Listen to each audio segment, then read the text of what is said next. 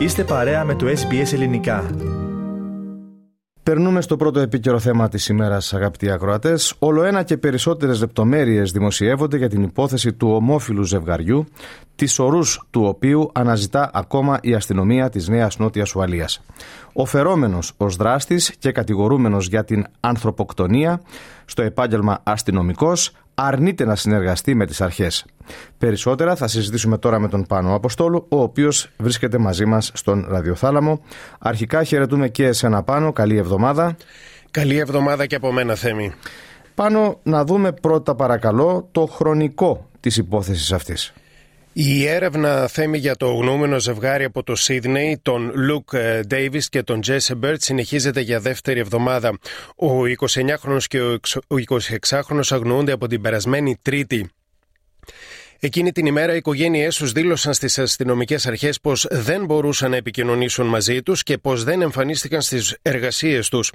Όπως δήλωσε σήμερα το πρωί ο υπαρχηγός της αστυνομίας της Νέας Νότιας Ουαλίας, David Hanson, τη Δευτέρα 19 Φεβρουαρίου, ακούστηκαν πυροβολισμοί σε κατοικία στο προάστιο Πάντιγκτον. We can confirm that on last Monday, a week ago, the 19th of February, gunshots were heard from the Paddington address. Later that evening, we'll allege that the accused hired a white Hiace van from Sydney Airport.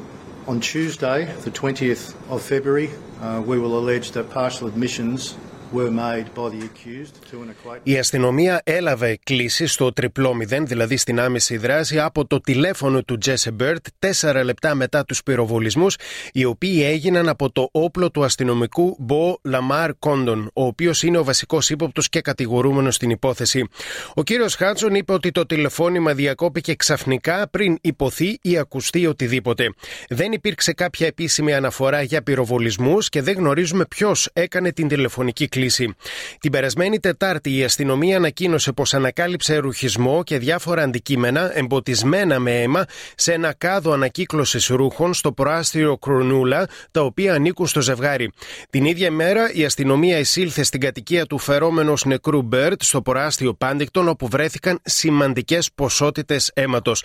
Την προηγούμενη Παρασκευή Θέμη, ο κατηγορούμενος αστυνομικός Λαμάρ Κόντον παραδόθηκε στην αστυνομία και του απαγγέλθηκαν κατηγορίες για δύο ανθρωποκτονίες. this. Μάλιστα, Πάνο και μας μίλησες ότι στο επίκεντρο είναι προάστια όπως το Πάντικτον και Κρονούλα Τώρα, στην υπόθεση Πάνο μπλέκεται και ένα ακόμη άτομο. Η αστυνομία Θέμη ισχυρίζεται ότι δύο ημέρες αφότου ο Λαμάρ Κόντον φέρεται να δολοφόνησε τον Ντέιβις και τον Μπέρτ, πλήρωσε μία φίλη του για να μεταφέρει τις σορούς σε οίκημα στη μικρή πόλη Μπογκόνια της Νέας Νότιας Ουαλίας. Στη συνέχεια βοήθησε τον αστυνομικό να αγοράσει έναν ηλεκτρικό τροχό κοπής αντικειμένων και βαριά λουκέτα και τον περίμενε στο αυτοκίνητό του καθώς ο Λαμάρ φέρεται να εισέβαλε στο οίκημα παρανόμως. Στη συνέχεια ο Λαμάρ φέρεται να εξαφανίστηκε για 30 λεπτά, επέστρεψε στο οίκημα και χρησιμοποίησε τα νέα λουκέτα για να κλειδώσει το οίκημα. Η αστυνομία ισχυρίζεται ότι αφού οδήγησε πίσω στο Σίδνη, ο κατηγορούμενος αστυνομικός αγόρασε βαρύδια από ένα πολυκατάστημα. Το φορτηγάκι που χρησιμοποίησε εντοπίστηκε αργότερα στην πόλη Μπογκόνια.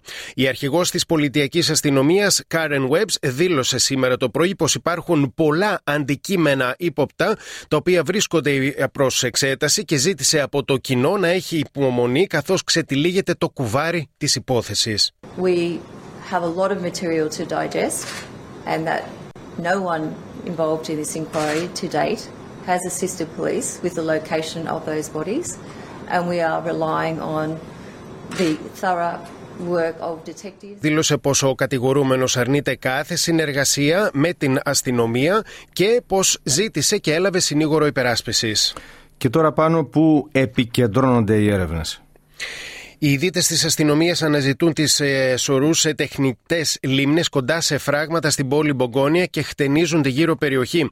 Ο κύριος Χάντσον, ο υπαρχηγός της αστυνομίας της Νέας Νότιας Ουαλίας, αποκάλυψε στην σημερινή συνέντευξη τύπου ότι ο Τζέσε Μπέρτ μίλησε για έναν άνθρωπο στο δωμάτιό του, σύμφωνα με μάρτυρες οι οποίοι αναφέρθηκαν στη σχέση που είχε το φερόμενο θύμα, νεκρό, με τον φερόμενο δράστη και η διακοπή της σχέσης τους, η οποία ήταν επεισοδιακή και έληξε στα τέλη του 2023. Οι μάρτυρες κατέθεσαν πως ο φερόμενος δράστης είχε χρησιμοποιήσει κλειδί για να εισέλθει στην κατοικία του φερόμενου θύματός του και πως διέγραψε επαφές και μηνύματα από το κινητό του τηλέφωνο πριν εγκαταλείψει την κατοικία. Το περιστατικό εκείνο δεν αναφέρθηκε στην αστυνομία εκείνη τη στιγμή. Ο κύριος Χάντσον αποκάλυψε ότι ο Λαμάρ Κόντον ενδεχομένως να απέκρυψε ότι ήταν αστυνομικός από φίλους και συντρόφους του. Και όλα αυτά έγιναν γνωστά σήμερα μαζί με την έκθεση της Ειδικής Εξεταστικής Επιτροπής για τα εγκλήματα μίσους κατά της ΛΟΑΤΚΙ κοινότητας της Νέας Νότιας Ουαλίας. Η έκθεση ζητά να γίνουν νέες έρευνες για τους θανάτους πολλών μελών της ΛΟΑΤΚΙ κοινότητας, πιθανώς υποκινούμενες από μίσος κατά των ομοφυλόφιλων ατόμων.